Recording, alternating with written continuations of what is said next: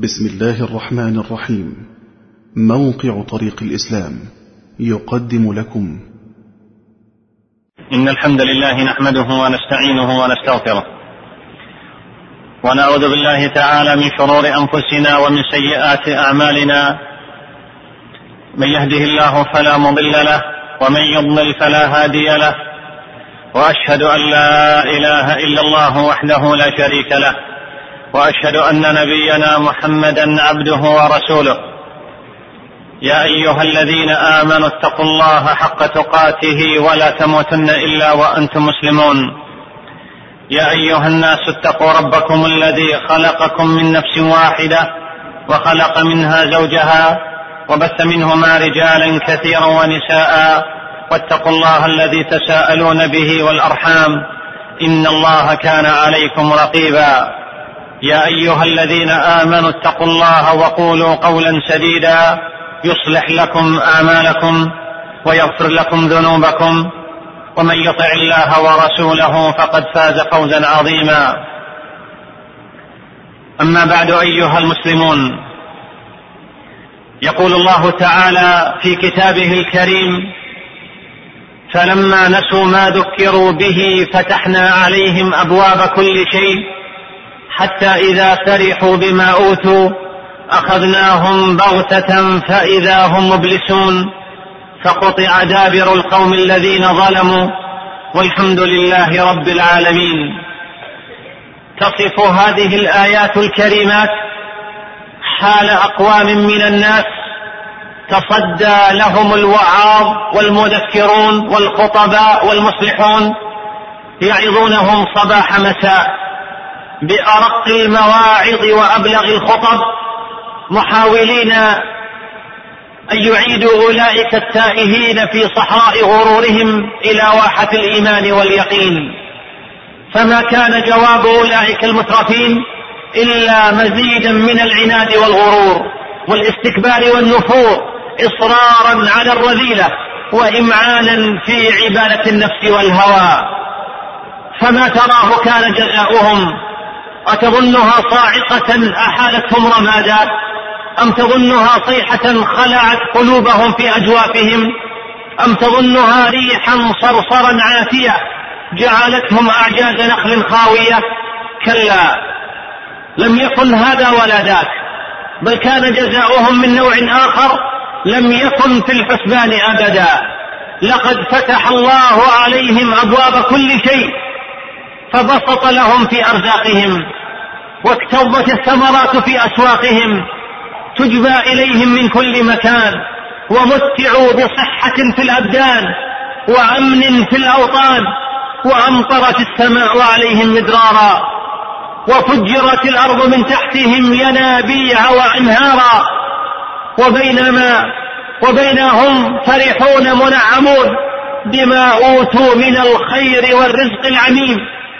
قد انحصرت اهتماماتهم في الزينة واللذة والمتاع واستسلمت نفوسهم للأهواء والشهوات وبينما هم كذلك في أوج لذتهم وغاية نشوتهم إذا بالعذاب يحل عليهم بغتة وإذا بالعقوبة يتنزل عليهم فجأة فإذا هم مبلسون يسكن البوم ديارهم وينعق الغراب فوق أطلالهم ومكروا مكرا ومكرنا مكرا وهم لا يشعرون. فانظر كيف كان عاقبة مكرهم أنا دمرناهم وقومهم أجمعين. فتلك بيوتهم خاوية بما ظلموا. إن في ذلك لآية لقوم يعلمون. وهكذا وهكذا يا عباد الله يمكر الله بجموع المعرضين ويباغت بالعقوبة جماهير الغافلين. سنة الله التي لا تتغير ولا تتبدل مهما تغير الزمان أو تباين المكان ولكن كثيرا من الناس بلقاء ربهم لكافرين. أيها المسلمون ويعرض كتاب الله جل وتعالى يعرض علينا أنموذجا حيا لأمثال أولئك المعرضين المكذبين ذكرى لمن كان له قلب أو ألقى السمع وهو شهيد. إنها إنها مملكة سبأ التي سادت ثم بادت وأصبحت أثرا بعد عين. قد ذهب سلطانها وهيل مالها وغدت رواية وحكاية تحكى فإلى حديث القرآن وهو يعرض قصتهم ويسجل نهايتهم. فاعتبروا يا أولي الأبصار. لقد كان لسبع في مسكنهم آية. جنتان عن يمين وشمال. كلوا من رزق ربكم واشكروا له. بلدة طيبة ورب غفور. لقد كانوا في أرض خصبة وثمرة يانعة. جنتان عن يمين وشمال. رمز ناطق بالخضرة والجمال. والرخاء والمتاع. قال قتادة رحمه الله تعالى لقد كانت المرأة تمشي تحت الأشجار وعلى رأسها زنبيل فيتساقط الثمار فيه من غير حاجة إلى كلفة أو قطاع لكثرته ونضجه واستوائه. وقد وهبهم الله جل وتعالى ذكاء ودهاء فتحكموا في القطر النازل من السماء فبنوا سدا عظيما عرف بسد معرب الشهير. فكانوا يرتعون فيه ويسقون زروعهم ومواشيهم في نظام متقن بديع. لقد كانت حياتهم حياة الرفاهية بكل ما تحمل الكلمات من معان ولم يكن في بلادهم شيء من البعوض أو الهوام وذلك لاعتدال الهواء عندهم وصحة المزاج. وعناية الله جل وتعالى الفائقة بهم قبل وبعد ذلك. كلوا من رزق ربكم واشكروا له. بلدة طيبة ورب غفور. بلدة طيبة معطاء آمنة مطمئنة. رخاء ورب غفور. ودود رؤوف جواد رحيم فأي عذر بقي لأولئك يحول بينهم وبين حسن القصد والعمل. ترى ماذا؟ ماذا كان يضير سبأ لو أطاعوا ربهم؟ الذي أحاطهم بكل عناية وشملهم بكل رعاية فأطعمهم من فوقهم ومن تحت أرجلهم بلا حدود ولا حساب. ماذا كان يضير سبأ لو عرفوا لو عرفوا للمتين الوهاب حقه وأدركوا أن ما يتمتعون به من النعيم المقيم والظل الوارد والماء المسكوب هو فضل من الله ومنه. فلم التجبر؟ ولم الطغيان ولم الاستكبار ولم العصيان والعناد. ماذا كان يضير سبأ لو أدركوا أن ما يتنعمون به من رغد العيش وأمن البلاد إنما هو ابتلاء من الله لهم ليعلم وهو العليم الخبير. أيشكرون أم يكفرون؟ أينسبون الفضل لله أم لأنفسهم الضعيفة؟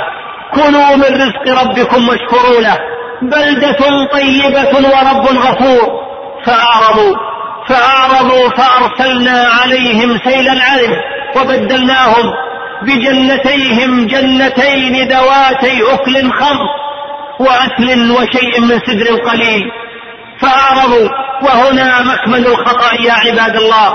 فأعرضوا وهنا مكمن الخطأ والخطر وبداية النهاية. وبوادر الكارثة فأعرضوا عن شكر النعم وإجابة المرسلين ورضوا لأنفسهم بالذلة والهوان يوم استبدلوا بعبود يوم استبدلوا بعبودية الله عبودية شمس تشرق وتغرب ويحجب أشعتها ركام يسير من السحاب فمكث غير بعيد فقال أحط بما لم تحط به؟ وجئتك من سبأ بنبأ يقين.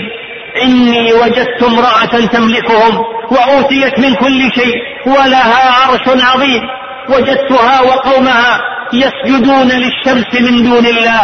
وزين لهم الشيطان أعمالهم. فصدهم عن السبيل فهم لا يهتدون. يا لخيبتهم ويا لتعاستهم. نعم تتنزل عليهم صباح مساء.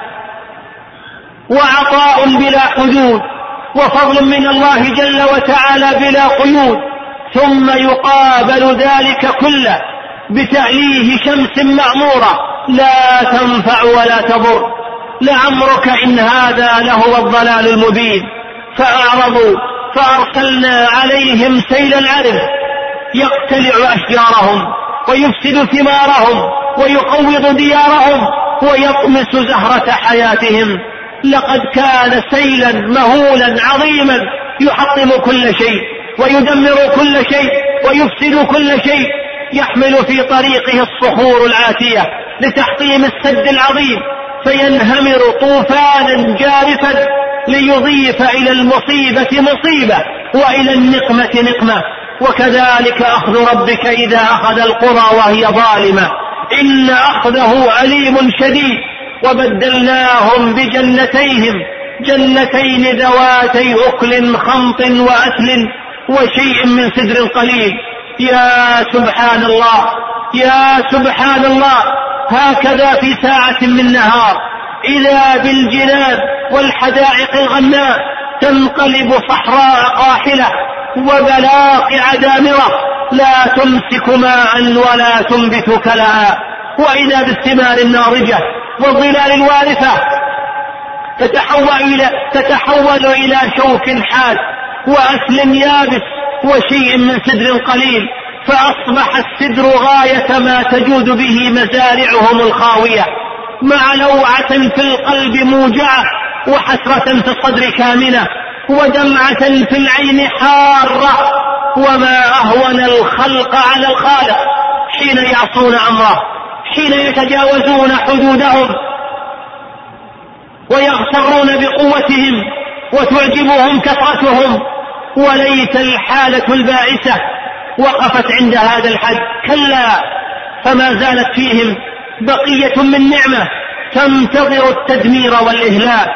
وجعلنا بينهم وبين القرى التي باركنا فيها قرى ظاهرة وقدرنا فيها السير. سيروا فيها ليالي وأياما آمنين. لقد كان طريق سبأ من اليمن إلى الشام طريقا مأمون الاتجاهات محدود المسافات وعلى جانبي الطريق قرى متلاصقة.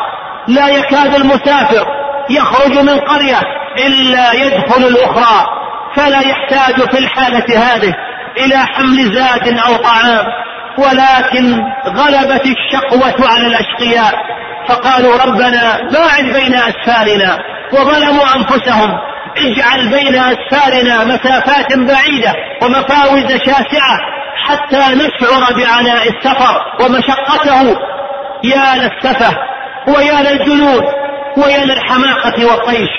أناس هيأ الله لهم قرى متشابكة وطرقا آمنة فإذا بهم يتقلبون المسافات البعيدة والقرى النائية فجعلناهم أحاديث ومزقناهم كل ممزق. إن في ذلك لآيات لكل صبار شكور. فكان لا بد من وضع حد لهذا الكبرياء لكبرياء القوم ولغرورهم وتجبرهم وطغيانهم. فقد طفح الكيل وبلغ السيل الزبا. فإذا بالجموع المتماسكة والبيوت المتلاصقة والأسر المتقاربة تنفطر سبحتها وتتمزق وحدتها وتتقوض سلطتها. فجعلناهم أحاديث فجعلناهم أحاديث ومزقناهم كل ممزق. إن في ذلك لآيات لكل صبار شكور. بارك الله لي ولكم في القرآن العظيم. ونفعني وإياكم بما فيه من الآيات والمواعظ والذكر الحكيم. أقول ما قلت فإن كان صوابا فمن الله وحده وإن كان غير ذلك فمن نفسي ومن الشيطان. والله ورسوله منه بريئان وأستغفر الله إنه كان غفارا. الحمد لله على إحسانه وأشكره على توفيقه وامتنانه وأشهد أن لا إله إلا الله وحده لا شريك له تعظيما لألوهيته وربوبيته وأسمائه وصفاته وأشهد أن نبينا محمدا عبده ورسوله الداعي إلى جنته ورضوانه فصلوات ربي وسلامه عليه وعلى آله وعلى أصحابه وسلم تسليما مزيدا. أما بعد أيها المسلمون فحين يحدثنا ربنا جل وتعالى من أخبار سبأ ويقص علينا من أنبائهم فحاشا ثم حاشا. أن يكون ذلك بقصد التسلية أو شغل الفراغ ولكنه يخاطبنا جل وتعالى بخطاب مفهوم وكلام معلوم أنه لا فضل لنا على سبأ ولا لسبأ علينا ولا فرق بيننا وبينهم إلا بالإيمان والتقوى فالأصل واحد والأب واحد والأم واحدة والله لا يحابي أحدا. فمتى حصل الكفر والطغيان؟ والبطر والأشر والعدوان وظلم الناس فالعقوبة جاهزة والنقمة حاضرة وما ربك بظلام للعبيد لقد ختم الله لنا قصة سبع بقوله إن في ذلك لآيات لكل صبار شكور إن في ذلك لآيات لكل صبار شكور فما يعي هذه الدروس ولا يستلهم العبر إلا من اتصف بالصبر والشكر. والصبر والشكر يا عباد الله ليس كلاما فارغا ولا عبارات جوفاء. أما الصبر فإنه توطين النفس على طاعة الله وكفها عن محارمه وبذل النفس والنفيس لإرضاء الخالق جل جلاله. وأما الشكر فما أكثر ما يظلمه الناس ويسيئون إليه حين يحسبونه تمتمة باللسان. وحركة في الشفاء دون استشعار لمعناه العظيم ومفهومه الكبير ألا إن الشكر الذي تكفل الله لمن أداه على وجه المشروع بدوام النعم وازديادها ألا إنه وجدان وشعور قلبي وعمل وسلوك واقعي وثناء جميل على المتفضل بالإحسان جل في علاه. إن الشكر الذي تدوم به النعم ويصنع سياجا واقيا أمام الكوارث والنقم يكون بالعودة الصادقة إلى الكتاب والسنة علما وعملا وتحاكما. وشكر النعم يكون بنبذ الأمة بالمذاهب الهدامة والنحل الضالة والأفكار المسمومة. شكر النعم يا عباد الله يكون بتطهير الأموال من الحرام وتنقية المكاسب من الشبهات. شكر النعم يكون بحفظ الشباب من البؤر المشبوهة والتوجهات المنحرفة والولايات الباطلة. شكر النعم يكون بصون المرأة عن الفتن والميوعة والتهتك والخلاعة الشكر مفهوم عظيم ومعنى كبير ولكن كما قال الله تعالى وقليل من عبادي الشكور وإن ربك لذو فضل على الناس ولكن أكثرهم لا يشكرون.